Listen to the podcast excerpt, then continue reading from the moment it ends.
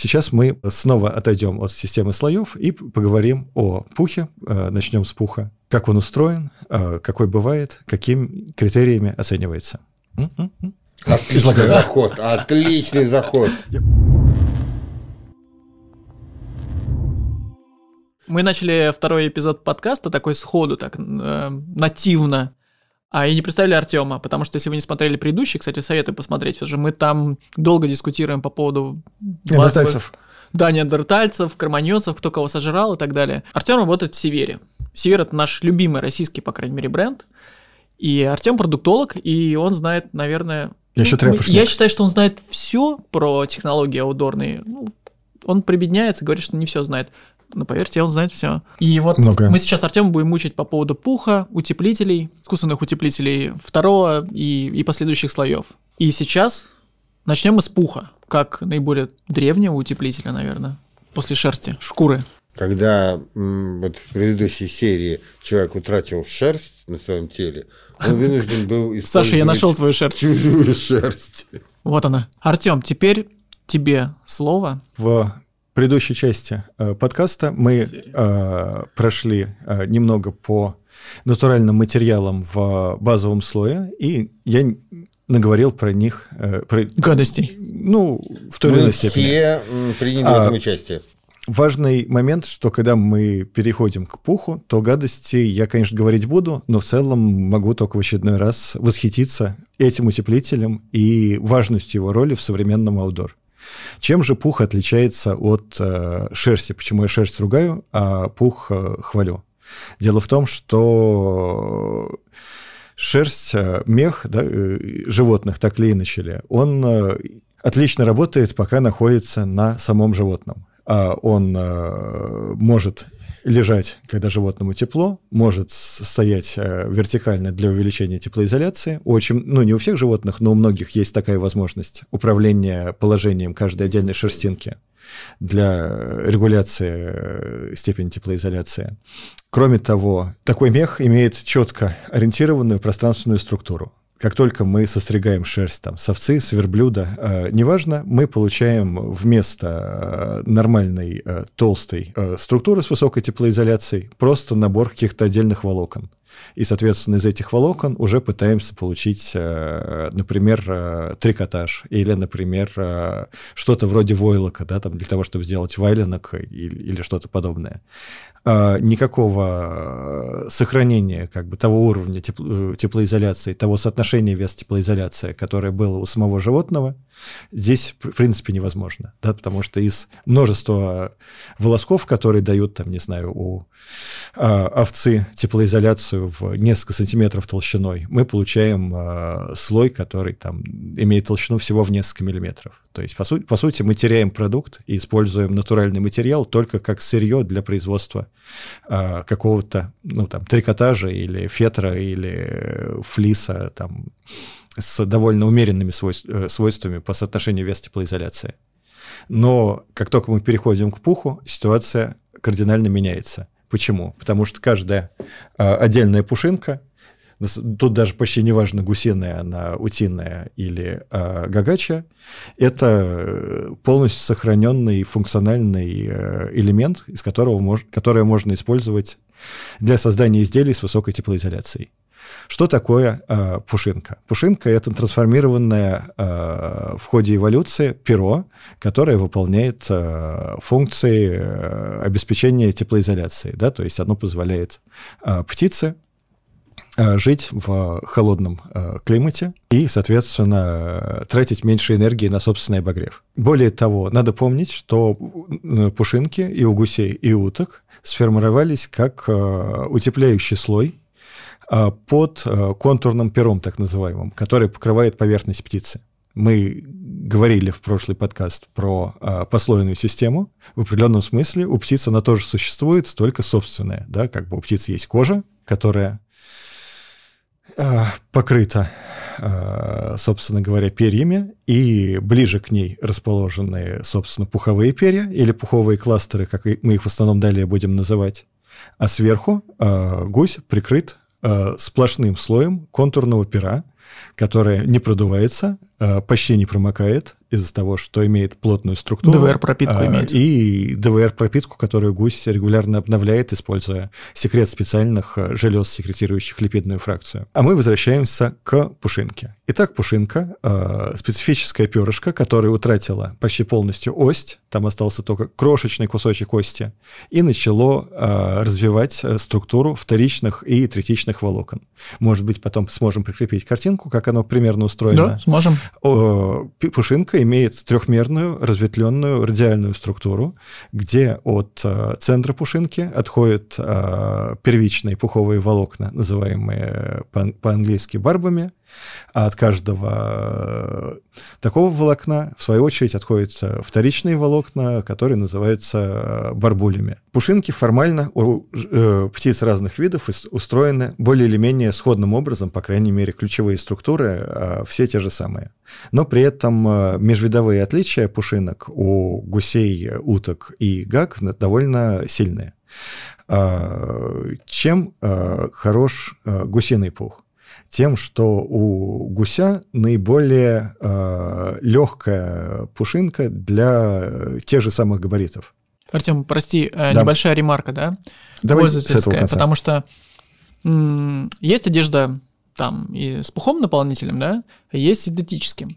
И редко какой бренд, особенно если это неудорные бренды, пишут, что это гусиный пух, либо утиный, либо пух гаги, да, и либо там, не знаю, курица там. Просто пишут, вот это пуховая парка. Например, вот мы пришли в магазин, просто обычный магазин, не знаю, какой-нибудь, и там написано пуховое пальто. Материал. Какой натуральный пух, пух. Натуральный пух. Какой пух? Что, что вообще там забито? То есть, и, и получается так, что ты смотришь на куртку за 10 тысяч рублей, и написано пух, ну, там еще может написано минус 20, допустим. Потом да? приходишь в Трамонтану и смотришь на куртку Допустим, за приходишь в Трамонтану. Да, а там тоже пух, ну, 30 тысяч рублей. А в чем разница? И вот как раз об этой разнице, как, какой вид пуха бывает, от каких птиц, чем они отличаются, и вообще а, внутри Э, вот этого пуха, там, гусиного или не гусиного, чем отличается гусиный пух от другого гусиного пуха, например, да? Вот об этом мы сейчас поговорим, чтобы была ясная картина. В чем ценность пуха и как он отличается друг ну, от друга? Что здесь нужно э, уточнить? Прежде всего, э, я описал примерно, как устроена пушинка. Э, такие пушинки формируются не у всех как бы гусей и уток, да, а прежде всего а, в более-менее зрелом состоянии сформированная полноценная пушинка формируется у взрослых птиц, которые живут в прохладном, а еще лучше в холодном климате. В настоящее время пуховая индустрия привязана к пищевой индустрии очень четко по действующим международным нормам. А, пух, который мы э, используем в одежде, должен получаться от птиц, которые используются в пищевой индустрии для пищи по современным нормам на только на пух живот, э, гусей, птиц э, запрещено э, держать. А есть зверофермы, где выращивают животных, чтобы мех получить, а, а здесь, ну, более гуманно, что ли. То есть в любом случае мы этих птиц съедаем, но те, кто не вегетарианцы. Это, по крайней мере, пух. такой разумный подход. На самом деле э, еще несколько десятилетий назад довольно активно э, практиковалось э, птицеводство именно на пух, и там пух э, забирали у одного и того же гуся несколько раз в течение жизни. А, но насколько оно хорошо, как сказать, в таком рекламном ролике, настолько оно было негуманно зачастую как бы в реальном мире, потому что... Так называемый прижизненный при, ощип. Прижизненный ощип, когда встает вопрос о выработке, зарплате mm-hmm. работника, привязанного к, привязанной к выработке, осуществлялся довольно довольно жестоким образом. Фактически весь пух, который поступает от диких э, или полудиких э, птиц сейчас, это регулярно более-менее штатно и контролируемо. Это пух с исландских ферм. Все остальное это Ты такой... имеешь в виду гак? Да. Не это... гусей. Никто гусей не бьет, не ловит на пух. Нет, ну в России все возможно. Диких. Как бы. Проблема в том, что это никак не регламентируется, регламентируется ничем, к сожалению. Как бы... Не, ну я имею в виду в промышленных масштабах. То есть... Э, Хорошо, е... давайте вернемся к пуху, пока мы не ушли а, дальше. Соответственно, как можно отличить темы? хороший пух от э, плохого? И как выглядит современный рынок пуха? Ключевое то, что так как э, пух мы получаем как кобай продукт, то в итоге у нас есть огромное количество бройлерных уток из Китая, но от них практически нельзя получить никакого вменяемого э, по качеству пуха. И э, какое-то количество более взрослых уток, которые доращивают до определенных э, блюд, какое-то количество молодых гусей, опять же, бройлерных с пухом низкого качества, и фактически э, очень маленькое количество взрослой птицы, которая живет в достаточно холодных условиях, чтобы давать качественный пух. Фактически, с точки зрения цен, э, каждый год в мире заметно э, растет долларовая цена на пух высокого класса потому что животных, э, с которых его получают, гусей, с которых его получают достаточно небольшое количество, запросы рынка очень серьезные. А скажи, пожалуйста, Артем, а какая разница в денежном эквиваленте между утиным а, пухом, у меня... средним, и гусиным? У меня будет э, по этому поводу диаграммка, может быть, все получится подшить. Не получится. Получится, но ты словами все расскажи для тех, кто нас слушает. А, при, как сказать, равном филпауэр, про филпауэр я сейчас еще да. расскажу отдельно, а, как правило, утиный пух примерно в полтора раза дешевле, чем гусиный. А, но, соответственно, рост э, заполняющей способности, рост филпауэр внутри э, пуха одного вида ведет к нелинейному, я бы сказал, экспоненциальному практически росту цены. То есть, э, например, гусиный пух с филпауэр 800 стоит примерно в полтора-1,7 раза дороже, чем пух с филпауэр 700 а гусиный пух с Fillpower 900 стоит в полтора-два э, раза дороже, чем пух с Fillpower 800. Вот ты сейчас гусиный пух сравнила, я а. прошу утиный. Утка-гусь. Утка-гусь. Утка-гусь при э, равном Fillpower примерно в полтора раза отличается. А раз так бывает, просто, ну, утиный... А. Ну ладно, это мы Диапазон... Сейчас Максимум про... Fillpower для утки. 800 для... И то это раскачанная какая-то Это утка. раскачанная ну, утка. Это, это раскачанная Давай, утка. а средняя утка сколько фил? И мы плавно, вот, возможно, перейдем как раз Массовая к утка, я бы сказал, что-то около 400, это ни к чему не, годи, не Но тогда не мы годится. просто не можем это сравнить. А в э, утка в индустрии начинает, в нашей индустрии да. начинает использоваться фил power от 500 500, 550, 600, 650 это может быть утиный пух, как бы. И вот это в полтора раза? Или а, вот утиный нет, пух? Нет, при, при равном power. Э, утка с Fillpower 600 будет стоить в полтора раза дешевле, чем гусь с Fillpower 600.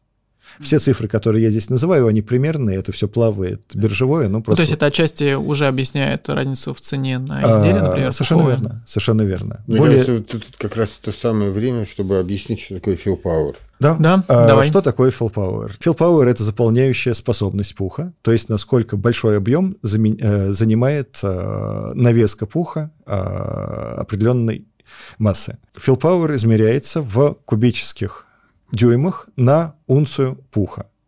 А унция – это, соответственно, около 30 грамм, и, соответственно, диапазон рабочих филпауэр в современном аудор от 500 единиц до 1000 единиц. А, вот в данном случае демонстрируется 550 и 800 да, да. А, fill power. А, для, тех, вида... для тех, кто смотрит нас на, на YouTube, а, мы показываем как раз две колбы, которые а, заполнены пухом с одинаковым весом, но с разным fill power. Собственно, это 1 грамм а, пуха в каждой банке разного филпауэра. Но эти картинки мы пришьем также и в подкасте просто ссылками внизу, чтобы можно было посмотреть. Разница, наверное, сходу так на четверть между 800, да, и... Как бы две трети. Две трети. Две трети. Вполне пропорционально заявленному. Вполне. С практической точки зрения, что это значит? А, фактически тут два момента. Во-первых, мы можем а, использовать на минимум на треть меньше пуха с более высоким fill power в изделии. А, во-вторых, а, теплоизоляция зависит от fill power не совсем линейно условно пух, у которого fill power в полтора раза выше, в определенном наборе плотностей набивки в пуховые отсеки в изделии будет демонстрировать большие теплоизоляционные преимущества, э, чем преимущество fill power. То есть, например, при fill power выше в полтора раза теплоизоляция в ряде условий может быть больше, чем в два. В ряде условий это какие-то тепличные условия, это реальные условия. То есть в каких изделиях fill power э, будет наиболее важен? Ну, например, если я иду в городской куртке, то Дело мне... не в городской, не городской. Это чисто технические вещи, которые по-хорошему надо рисовать. Это степень перебивки пуха в пуховых отсеках. А при а, заполнении отсека в вашей пуховке пухом а, это заполнение может быть с разным коэффициентом перебивки, так называемым. То есть пухом можно забить по минимуму, чтобы только отсек расправился, а можно забить больше. Почти во всей одежде всегда забивают больше, чем минимальный коэффициент. При э, использовании пуха с э, низким fill power э, рано или поздно это донабивка, как говорят по-английски overbuffling, а будет вести к тому, что теплоизоляция перестанет расти и начнет даже снижаться. Потому что слишком плотно будет. Да, потому что растет прямой первый да. Э, теплоперенос по волокнам пуха. Подытоживая, power. А, fill power чем выше, а, тем лучше. Тем а, лучше практически а, во всем в плане применения изделия. Это позволяет получить более легкое изделие, более компактное в переноске, намного более компактное, и его теплоизоляция будет в худшем для клиента случае прямо пропорционально power э, при сравнении с другим пухом, например, 800 против 650. А в лучшем случае, э, это зависит от конструкции изделия, от условий применения действительно, будет больше разница в теплоизоляции, чем разница в fill power. Например, э, несколько моих э, знакомых, которые используют изделия с тысячным пухом в городе, им впечатлены до, не, до невозможности и рассказывают какие-то там условно магические вещи, что этот пух почему-то намного теплее, чем там 800 который я носил в изделии со сходной толщиной. То есть в изделии со сходной толщиной, по идее, как бы характеристики должны быть очень близкие, теплоизоляционные, и, соответственно, при использовании пуха как бы суперэлитного внезапно оказывается, что он создает более высокую теплоизоляцию, видимо, по крайней мере, так воспринимается субъективно, и более высокую степень комфорта. А возможно, и греет цена, которую они заплатили за это. Да, очень может ну, быть. Я хочу добавить ну, на пальцах буквально. Еще... Потому что ну, мы, мы без этого дальше не продвинемся. Нам пух интересен чем? все-таки основную функцию теплоизоляции выполняет воздух. Пух, он у нас этот воздух удерживает. Соответственно, вот 550 пух удерживает вот столько воздуха, а 800 пух удерживает вот столько воздуха. Соответственно, для того, без воздуха, то есть основ, поскольку основной теплоизолятор воздух, а не само перо, ну точнее пушина, то чем больше пух задерживает воздуха, тем он лучше нас теплоизолирует. И мы либо при одном и том же весе получаем более теплое изделие, либо при э, там, одном и том же объеме получаем более легкое изделие при той же тепло, теплоизоляции. Вот. Если мы начинаем худшим пухом э, набивать э, отсеки, то мы получаем более тяжелое изделие, плюс пух начинает уже сам себя мять, и мы получаем меньше воздуха, а больше пуха, но меньше воздуха. То есть, вот, наверное, ты это имел в виду. А, в частности, вот. да. А, соответственно, чем больше филпауэр, тем больше пух – это пух. Тем больше воздуха мы можем удержать вокруг своей тушки, причем mm. относительно малоподвижного воздуха. Да. Как раз воздуха, где... Которым э, затруднена э, конвекция. Ворсом как бы конвекция сильно снижена. Потому что именно такой воздух может эффективно теплоизолировать. Еще из примеров таких, я бы сказал, уже далеких от э, магии ощущений и цены, могу сказать, что а, при тестировании спальников по ИН-тесту, когда мы проектируем, мы довольно четко столкнулись с тем, что пух с высоким fill power дает прибавку в теплоизоляции как бы непропорциональную росту этого fill power. То есть... Намного больше. Да, заметно больше. Но с спальником это объяснимо, потому что спальник расправляется гораздо ну, больше, ну, чем куртка, скажем. Я имею в виду, что, например, мы отправляем спальник с 800 пухом и да. с 850 да. пухом. Как бы... Даже здесь разница есть 50 а, единиц всего 50 единиц, казалось бы, разница в power. Эта разница полностью учтена в коэффициенте набивки, да, то есть они набиты так, что, по идее, должны давать одинаковую толщину, и вроде ее и дают. Как бы при измерении толщина одинаковая. Но по EN-тесту, тот, который имеет более э, высокий по power Там меньше конвекции э, происходит внутри карманов? Э, или меньше конвекция, или меньше прямой теплоперенос по волокнам пуха. То есть тепло... Меньше пуха, больше воздуха. Fill power – это такой базовый, как бы важнейший для outdoor компонент. В любой пуховой смеси присутствует э, пух э, в смеси с чем-то еще. Этим чем-то еще может быть э, мелкое перо, крупного пера в нормальной пуховой смеси быть не должно. Также может присутствовать какое-то количество незрелого пера, еще не полностью сформированного. Также может присутствовать э, пуховый ворс от поврежденных э, пушинок.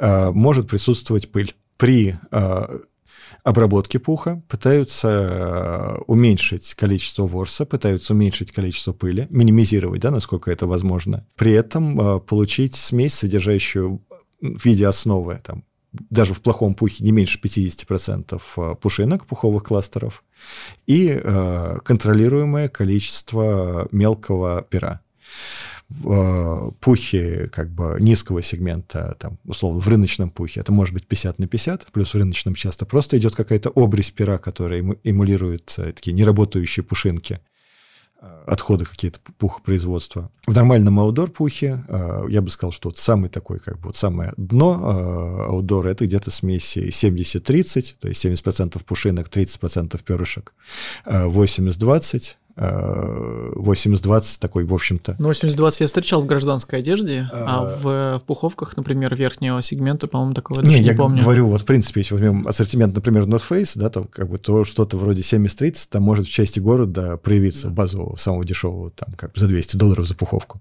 Ну, вспоминаю, да. кстати, вот Nuptse, да, по-моему. Ну, да, ну, это fashion.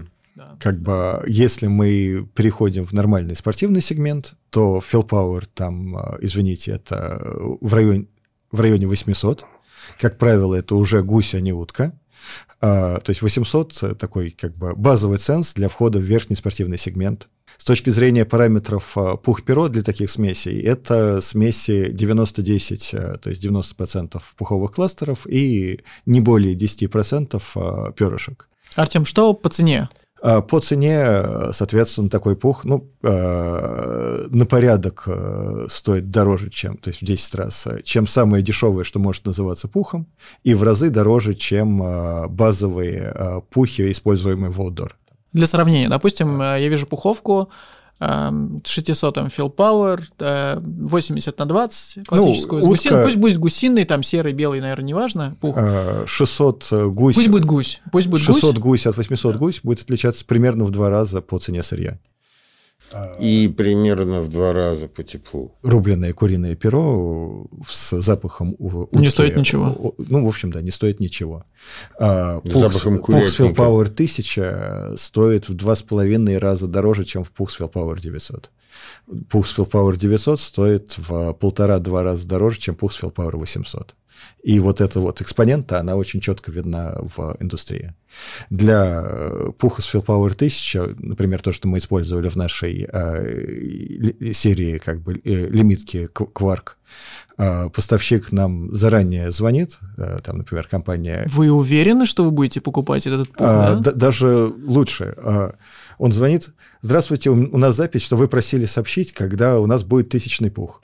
Как бы мы сейчас купили партию сырья, для которого есть шанс, что мы после э, цикла производства получим гарантированный Power 1000. Мы, вы уверены, что вы, вы хотите его планируете его выкупать, если он у нас будет? Мы говорим «да». А, а Через э, две недели они нам звонят и говорят, извините, у нас получилось только 950. Вас, вам это интересно? Мы говорим «нет». Все.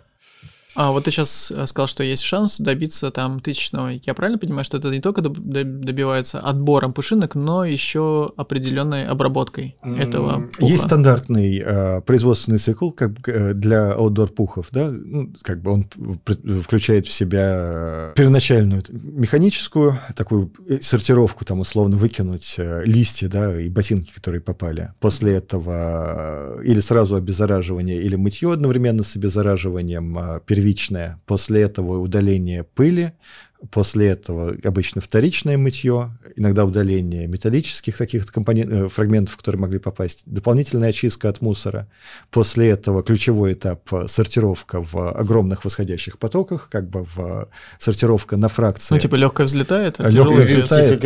колонна.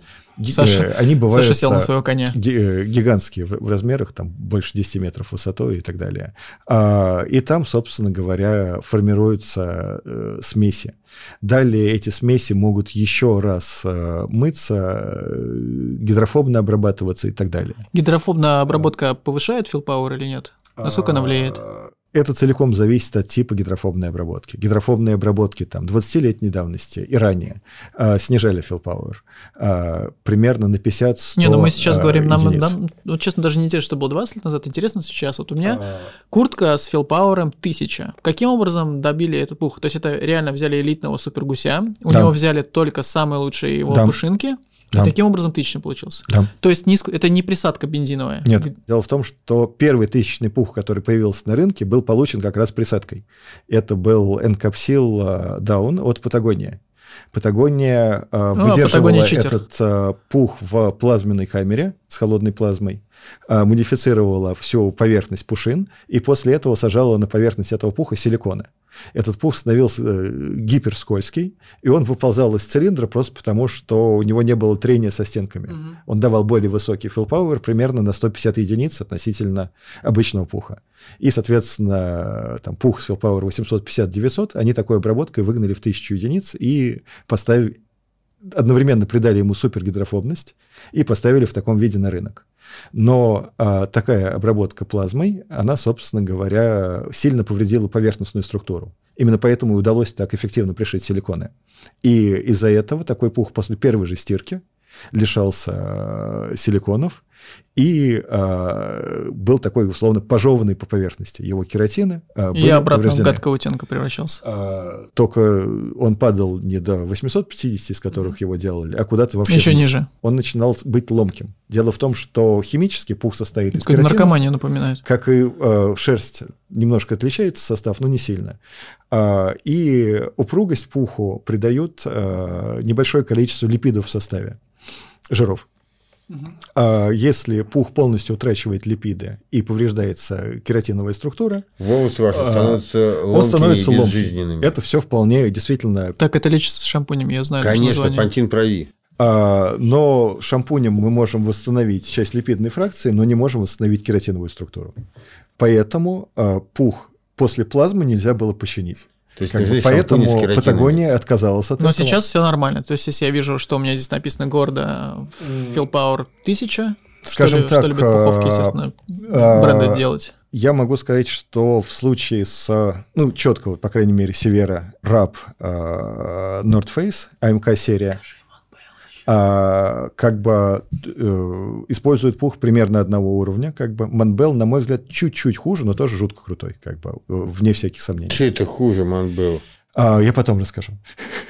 Как бы, а это правда, что вот эта вот вся фигня с этими, со смесями, что там, типа вот, если э, в утином пухе нет куриного, то это вот... Э, Хорошая Фигня со смесями, это же... А если... А, вот, это а... как арабика и рабуста, да? Вот, да, ну, да, да, мне, да? Вот, а, вот утиным пух считается, если там не больше там 50% куриного, а гусиным он считается, если там не больше 50% утиного. Слушай, ну тогда вопрос возникнет, как догнать Фил Пауэр до 1000, если там есть хоть чуть-чуть утки? Выга- выгнать утку всю, выгнать ее. Кыш, да, кыш тогда сказать. это будет гусиный. Смотрите. Да, но, но я просто говорю о том, что не все йогурты одинаково полезны. А... Когда ты видишь куртку, на которой даже написано гусины, ты должен помнить, что в, не, в нем, может быть, Это не правда, всю да? утку выгнали. У нас есть множество рынков, да, как европейский, американский, российский, китайский, и в каждом есть свои стандарты. Давай для, про русский. А, на русском стандарты, я бы сказал, недоделанные и в плане стандартов, Нет, и в плане их соблюдения. Да, давай, давай тогда по, по правде, да, вот как бренды, вот если из наших брендов, Мне, которые мы представляем... Некоторое время назад э, Роскачество купило разные пуховки разных брендов просто в магазине и сравнила их как бы по самым разным параметрам. Исследование столь же бестолково в целом проведенное,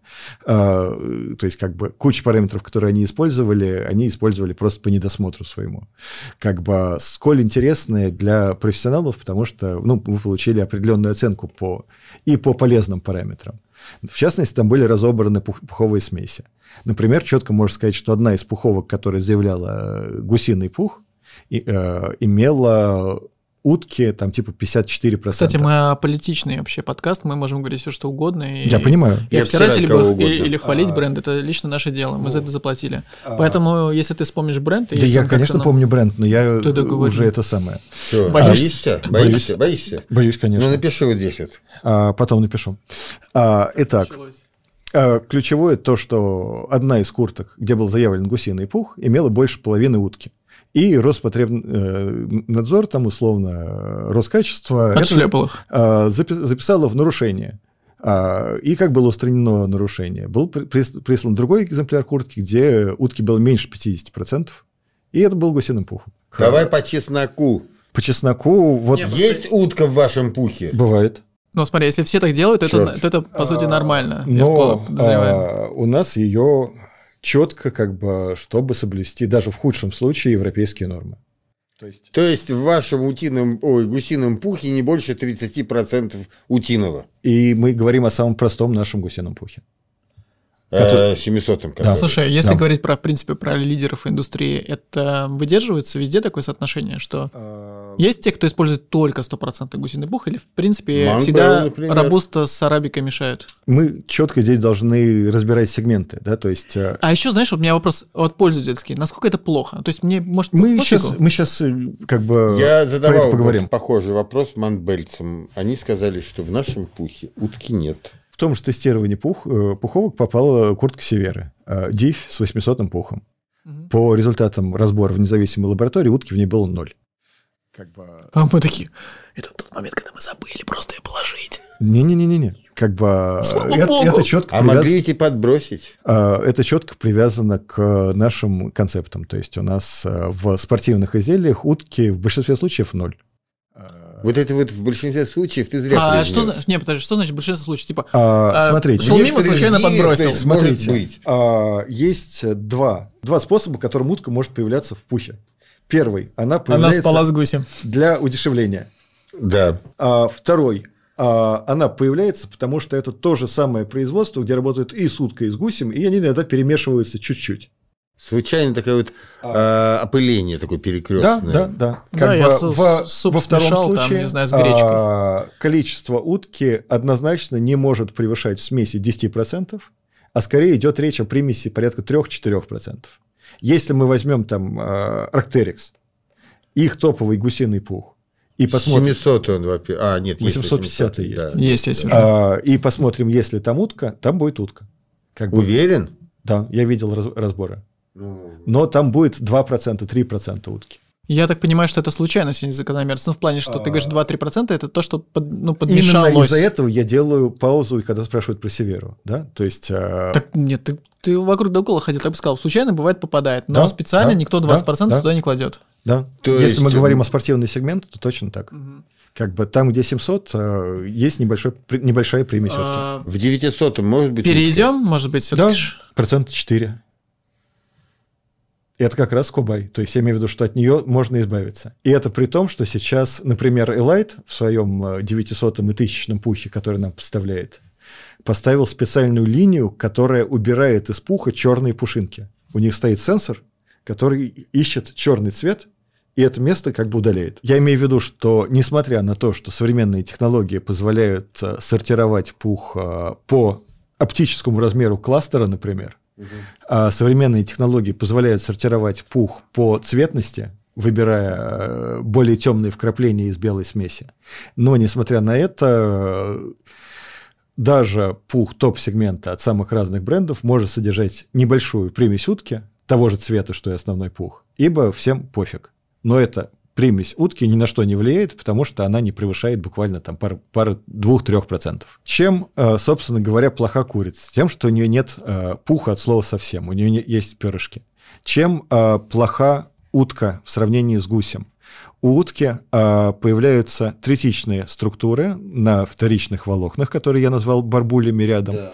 И эти структуры отъедают часть а, веса а, пушинки, не давая каких-то позитивных с точки зрения аутдор характеристик. Грубо говоря, а, утиный пух с коготочками – он с недокоготочками, сцепление полноценного, как гагачий, он не образует, но при этом упругость э, пушинки в сравнении с гусем хуже. А долго, как это, живучесть? Кстати, Живучесть э, сильно зависит от... У утиного пуха есть такая не очень приятная черта, видимо, частично связанная с физиологией птиц. Он э, намного более пахучий и, как правило, в большинстве хозяйств намного более загрязненный, чем гусиный. В итоге утиный пух намного сложнее отмыть. Я ранее упоминал про то, что очень важно не повредить кератины при работе с пухом. Вот э, часто бывает, что сильно загрязненный пух и утиный, и гусиный э, приходится мыть слишком агрессивными моющими средствами, э, и это ведет к тому, что э, пух становится хрупким.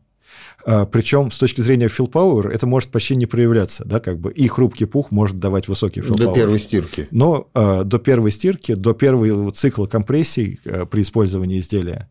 Поэтому получается, что работая с э, массовым мутиным пухом, а, мы идем между Сциллой и Харибдой, да, условно. У нас, с одной стороны, если мы его не домоем, он будет пахнуть в сыром виде.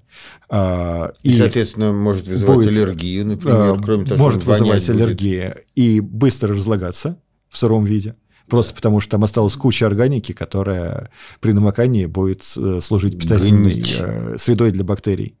И с другой стороны, если мы такой сильно загрязненный пух отмоем, э, не думая, то мы повредим его кератин и получим э, ломкий э, продукт, который непрерывно производит, производит а, а сколько, сколько в среднем живет пух? А, безумно зависит от того, как использовать изделие, но при прочих равных я считаю, что вот средний утиный, не приравнивая по филпауэр и так далее, как бы будет служить в 2-4 раза меньше, чем средний гусиный. Как бы при этом... Но порядок какой мы можем озвучить? 5 лет, 20 лет. Я бы сказал 5, 5 10, 5, 20, 10, 20. Вот примерно такое соотношение. Если мы говорим о базовой утке, то как бы она будет жить первые пару стирок. А существенная часть пуха соли, э, даже с очень приличным филпауэр, декларированным, по крайней мере, пахнет после стирки. И, собственно говоря, общаясь с производителями пуха, э, как сказать, мы Севера ни разу не покупал утиный пух, но мы неоднократно э, про него говорили, просто чтобы понимать, что это такое, с чем мы конкурируем как бы в среднем зарубежном сегменте. А почему нет, если мы говорим про фэшн-индустрию, которая Севера все же имеет какое-то отношение, причем У нас малая да, серийность, у нас дорогое производство. С И, то, есть, зрения... то есть не удешевит, оно не как а, производство? Оно удешевит, но не настолько, насколько да, станет я хуже. Понял. Что хотелось бы сказать про хороший аудорный пух. Такой пух, а, ну, собственно, как и любой пух, он тести- тестируется дополнительно на условно-биологическую безопасность и стабильность. Это тесты на прозрачность смыва, когда пух тщательно выполаскивают в воде, и нужно, чтобы этот смыв был максимально прозрачным. Хороший аудорный пух э, дает э, максимальную в тесте прозрачность в тысячу, ну, в метр как бы в общем, смыва. прозрачная вода после него получается. Можно читать э, эталонный текст, э, глядя через э, метровой толщины смыв этого пуха. А, и, соответственно, такой пух считается, по-моему, даже более 700 миллиметров уже считается гипоаллергенным. Соответственно, весь наш пух, он как бы этим параметром удовлетворяет. Следующий момент – это oxygen count, так называемый, концентрация кислорода в пухе. Она четко коррелирует с количеством органики, с каким-то секретом желез, с недозрелым пухом, загрязнениями, с фекалиями, там, с кровью и прочим. Там тоже где-то в районе меньше, чем оно меньше, тем лучше. А, когда оно меньше 5, если я правильно помню, можно говорить там, по европейским стандартам о том, что пух гипоаллергенный. Что значит гипоаллергенный пух? Это означает, что как бы, вероятность, что он будет вызывать аллергии, близка к нулю. А, э, было проведено в свое время исследование около 500 э, людей, которых был записан в истории болезни, имеют аллергию на пух. И а, после исследования было подтверждено, что двое из них имели аллергию именно на пух. 498 человек имели аллергию на... На все, что живет в, в На клещей, которые угу. жили в пухе, на фекалии птиц, на кровь на птиц Гусь, и так далее. утка. Давайте, а. главные, главные отличия, чтобы мы вот прямо а. раз навсегда всем рассказали Гусь, о том, чем а, отличаются. Без а, специальной, а, как сказать, одноразовой раскачки а, может выдавать до 1000 филпауэр в тесте филпауэр. Как Уткой бы, никогда. Утка, ну, где-то максимум 750-800. Мы сейчас еще будем говорить про среднее. А, средняя утка это там 500? А, средняя утка 500-600, средний гусь? базовый гусь там, ну, от 600, 600-700. То есть вот. просто он филпа, то есть пушистость. А, пушистость при прочих лучше. равных у гуся выше. Второе. Срок э, жизни среднего гусиного пуха в разы больше, чем у утиного. Это связано в основном с теми отличиями помойки, помойки, которые я рассказал. С точки зрения пользователя, если мы покупаем fashion какую-то парку и не собираемся юзать ее дольше, чем там 3-4 года, нам все равно. Про... Если не смущает недомытый пух, которым она может пахнуть. Может потенциально. А если мы говорим про какую-то технологическую вещь, э, технологичную вещь, которой мы хотим пользоваться в длительный срок, например, спальник. Вот у меня спальник уже пуховый, мне кажется, там 12 лет, и я не собираюсь его выбрасывать. Я хотел бы, чтобы он дальше мне служил. Почти все ведущие бренды Поэтому продолжают использовать это гусь, гусь, несмотря на очень высокую цену в сравнении с да. уткой, как бы. Ну просто если разделить количество денег на срок службы, то окажется, что, возможно, абсолютно, гусь абсолютно. выгоднее, чем утка. Совершенно верно. Что еще? Какие главные еще отличия? А, Это два вот основных. На, на самом деле, и я все. бы сказал, что все. Да, то есть, как бы ключевое то, что. Цена. Ну, правда, цена, что в моменте а, утка. Ну, стоимость владения дешевле. хорошим гусем а, изделие с хорошим гусиным пухом, как правило, ниже, чем такое же изделие, если поменять там ну, пух на, на, весь, хороший, на, на, весь на хороший э, срок, срок службы. Если поделить на весь срок службы. И плюс э, гусем изделие может быть меньше. Отдельно стоит легче. Гага. Легче, теплее. Да, Гагачи. Мы очень постараемся коротко про Гагу, потому что она почти нигде не используется. Практического Гага значения... Утка. Практического значения... Гага – полярная утка. Хорошо, а... пусть будет утка, особенно вот это, кстати, очковая, а... если что. Очень э, крутой пух. Ключевое отличие гаги от э, наших гусей и уток в том, что она пухом начала решать отдельную совершенно задачу.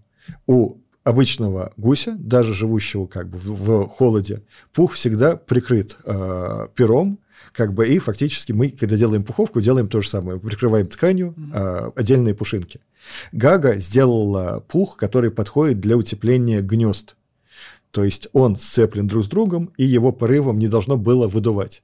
Кроме того, этот пух должен более-менее на оптимальном расстоянии э, друг с другом находиться. А давайте мы сделаем одну такую фишку. Очень хотел, э, вот если сейчас микрофон почувствительнее сделать, так можно?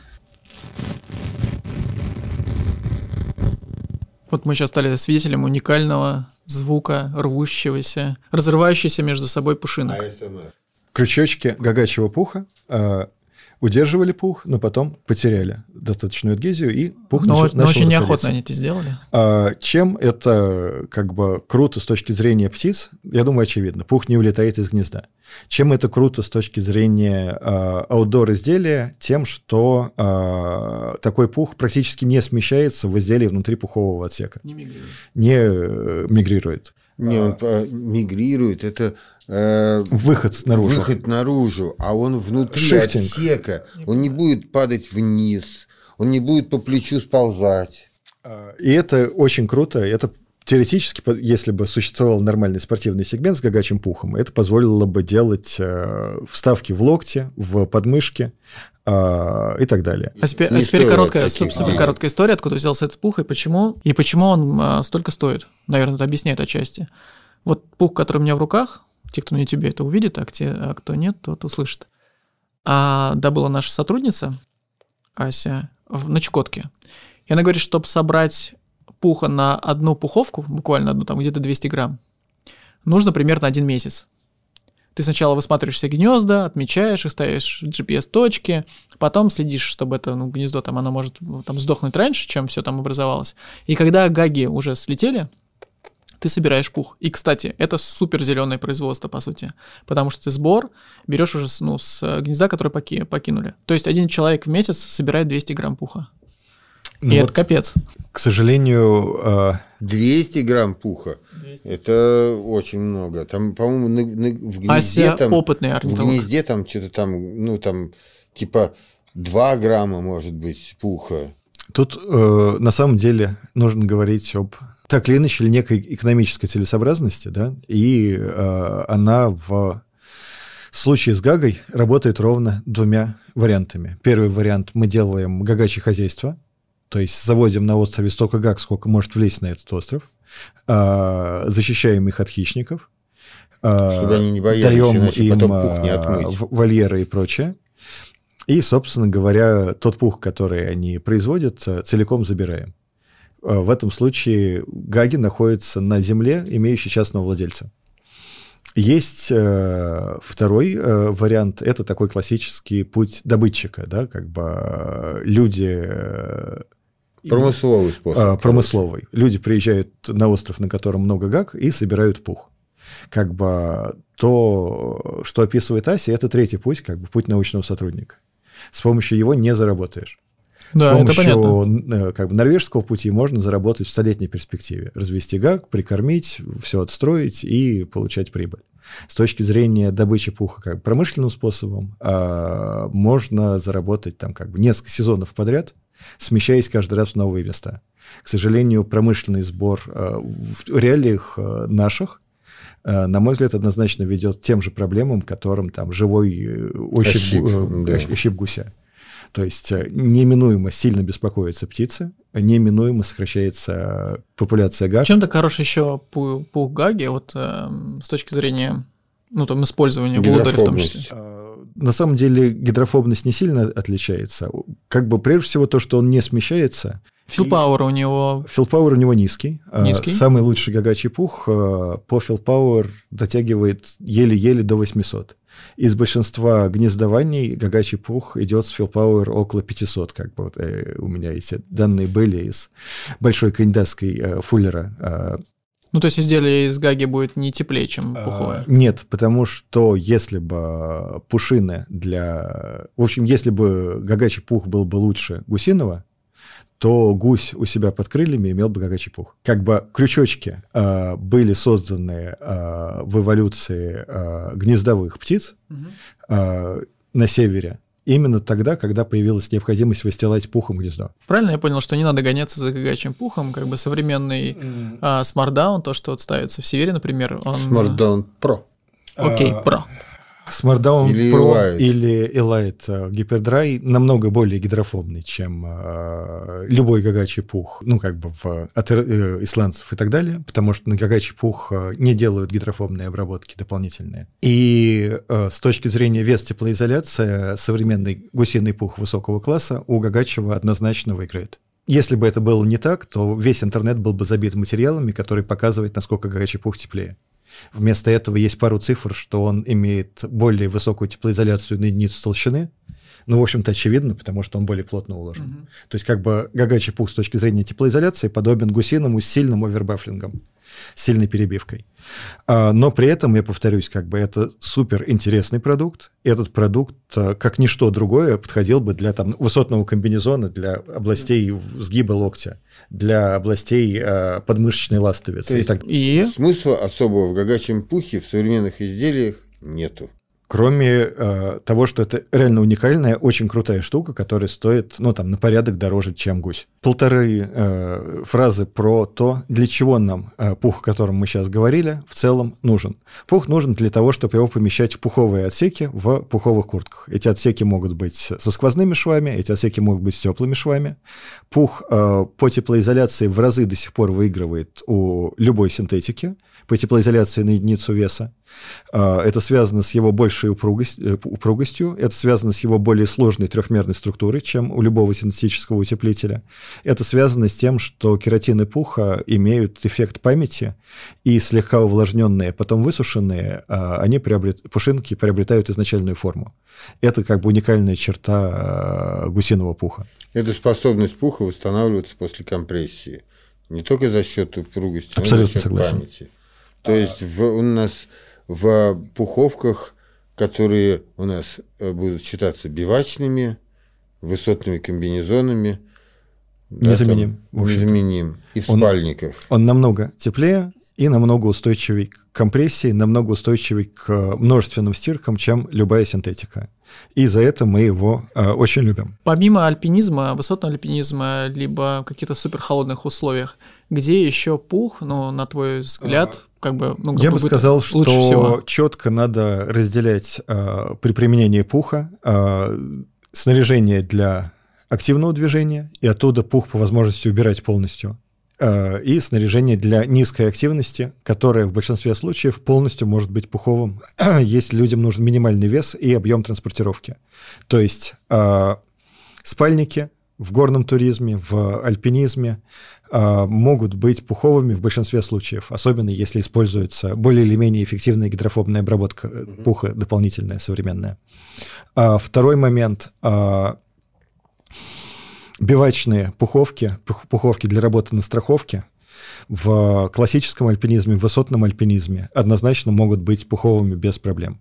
Ну, собственно, именно с пухом и с натуральным утеплителем. Жилеты, э, как дополнительное утепление в лагере под штормовку э, или сидеть сам в палатке в холодную ночь. Тонкие э, свитера тоже логичнее делать пуховыми. Мы имеем более теплое при том же весе изделия, более компактное в переноске, более долговечное изделие. А когда а, пух перестает а, быть адекватным выбором. С точки зрения альпинизма это мокрые бигволы, то есть там не 4810, а какая-нибудь Патагония где... И холодно и мокро. Одновременно холодно, мокро, очень часто проходит э, температура через ноль, мало солнца. Второй момент – длительные автономные зимние походы на севере. Я знаю людей, которые с, успо- э, с успехом используют пух в таких условиях, но средний человек э, проще ему будет ходить с синтетикой. Это связано с целым рядом как бы причин. Прежде всего, лед накапливается внутри непосредственно спального мешка, и на свойства пуха это влияет сильнее, чем на свойства синтетического утеплителя. Мы сейчас говорим про спортивное использование, а, а я... Мы вот продаем просто Северу, mm-hmm. про Тормантану, да, зимой ну, простым... Гулять в городе. Да, да, в город. И у нас очень а, много, чем? и у вас очень много моделей в город. Чем Там... крут пух да, в городе? Чем крут? А, он а, долго сохраняет свои свойства, то есть одну и ту же куртку можно использовать при грамотном уходе 10 лет, как бы, и э, она вполне сохраняет функциональность. За 10 лет синтетика все-таки, даже самая лучшая, как Климашилд, сильно теряет а, теплоизолирующие свойства. Второе. А, пух а, за счет того, что он имеет очень тонкую структуру, он имеет огромную поверхность испарения. И в итоге пух э, в тех же тканях, что и синтетическая куртка, всегда даст чуть больший диапазон комфорта при э, городском э, использовании или при ограниченной продолжительности спортивном использовании. То есть, условно, если у нас трехчасовой скитур от домика до домика, то как бы до этого разрешили шерсть, также можно бежать в пуховке. А, потому что... Не-не, мы сейчас про гражданское А возвращаясь к городу, опять же, цикл как бы метро, улица в пухе комфортнее, чем в синтетике. Это вот несомненно вот. так. Значит, это плюс. А, в чем а, минус пуха? Он всегда подороже, чем синтетика, как бы в, на равном уровне как бы технологии материалов. Я бы здесь вот все-таки подверг это, это выражение коррекции, потому что если поделить стоимость синтетического изделия на сроковой службы и поделить стоимость пухового с учетом стоимости владения, да, то пуховое изделие оказывается значительно дешевле. Согласен. А следующий момент. Э, пуховое изделие намного сложнее в э, уходе, э, в плане стирки. Тут как бы синтетическую куртку любой человек как бы стирает без ошибок с первого раза. Единственное, что можно ошибиться, это выставить неправильный режим в стиральной машине. С пухом все-таки есть некий навык расправления пуха по пуховым отсекам, который, собственно говоря, а, ну, нужно попробовать научиться это делать. У как меня получилось с первого раза. Говорят, что химчистка современная справляется с пухом. Это очень сильно... Надо смотреть, чем они чистят. К сожалению, не всегда все стандартизовано. Химчистка может влиять на свойства тканей, мембран и так далее. Как да, бы. эта химчистка может, в конце концов, быть... То есть, а химчистка не может повредить пух? А, может, а, вот но... как те агрессивные может чистящие как средства. Бы, проблема в том, что... Убрать ли, э, необходимые липиды из пуха? А, может. Как бы ключевое то, что химчистка, как сказать, это так, и аквачистка, да, такой способ не стирать изделия самостоятельно. Если это грамотное как бы производство, которое понимает специфику, умеет работать с разными тканями, то есть грамотная услуга, то там никаких проблем быть не должно. То есть, в принципе, есть реагенты для химчистки там, аудор изделий. Есть реагенты для аквачистки пуховок, которые особо, э, ну, особо ничего не портят. Проблема в том, что мы не можем сказать, отнесите изделие в химчистку, потому что в 100 химчистках да. можно использовать 50 разных обработок, из которых 20 потенциально опасны для куртки. А важный момент, что пуховки северы все, да, э, даже городские, даже как бы, ну, там, самые базовые, э, вполне нормально переносят стирку, э, если все делать по инструкции, которая есть на сайте. Э, это важ, важный момент, потому что там, для части пуховок низкого сегмента указано не стирать химчистка. Как бы у нас тот случай не тот. В итоге пух до сих пор остается самым, наверное, непревзойденным материалом, ну, как утеплитель. Да, если мы убираем а, его из э, комплекта для э, активного движения, да, вот из ходовых слоев классических в там, горном туризме с рюкзаком, а, я пух, э, пух убираю полностью. В альпинизме пуховка иногда используется как верхняя одежда при достижении вершины. Хотя эта практика сама по себе довольно порочная. Да? Часть проблем сейчас на Эльбрусе были связаны как, вот как раз с этим. Да? То есть люди идут, одев на себя все – и пока они идут, им нормально, но они остановились, они начали замерзать. Ну, здесь а, пуховые а, изделия совершенно ни при чем. Да, это не вина пуха, да, как бы это проблема это вин... тактики. Нет. А, ну... Пух все равно самый легкий утеплитель. Угу. А, он самый компактный. Он самый долговечный. Именно да? так. Ну и самый дорогой. И mm. отчасти самый капризный. Да, в плане ухода и в плане конструкции. Но если мы так. берем это в относительно сухие э, условия, ну, Э, я четко да могу сказать, что важные. сейчас вот я последние, последние лет 10 я не спал в синтетическом спальнике. Ну, только пару раз летом пьяный, как бы. А, я был ну, в довольно разных местах в это время, как бы. И в затяжную непогоду в горах попадал там, когда буквально несколько окон за две недели, когда не идет дождь или, или снег. И... В пухе лучше спать пухе лучше сидеть, в пухе лучше стоять. В пухе не ходить с рюкзаком совсем. Но если вы пошли или побежали, то вам нужно что-то другое. Пух не это пух. хорошо, гусиный пух это хорошо. Мы его очень любим. Это гусиный отлично. пух э, с там тысячный или 900, да и 800 тоже, это тоже прекрасно. И обязательно, сейчас уже обязательно в современных э, удорных э, штуках это обработанный с ДВР пропиткой. На самом деле здесь есть, э, есть тест, пух трясут в баночке на поверхности воды. Просто скажи, хорошо или нет, не надо. А, обработанный пух это отлично. А пух с средней гидрофобностью, как бы классический, тоже очень хорошо. Вот. Ну, я, я не знаю, как сказать по-другому. Классический гусиный пух с Willpower 800-900, не, не обработанный дополнительно влагозащитными обработками, это тоже очень хорошо. Обработанный пух в моем спальнике не намок даже в облаке. В достаточно сырых условиях. Он не набрал воды. То есть это работает? Это работает, Прекрасно. Да. За три часа за этим столом а, мы должны были проговорить четыре темы, мы должны были проговорить еще про синтетические утеплители, должны были поговорить про мембраны, но не успели даже нормально поговорить про пух. Но тем не менее, я думаю, что мы еще точно вернемся с этими темами. Если что, пишите вопросы. Большое спасибо за внимание. Все, мы поехали домой. Всем пока.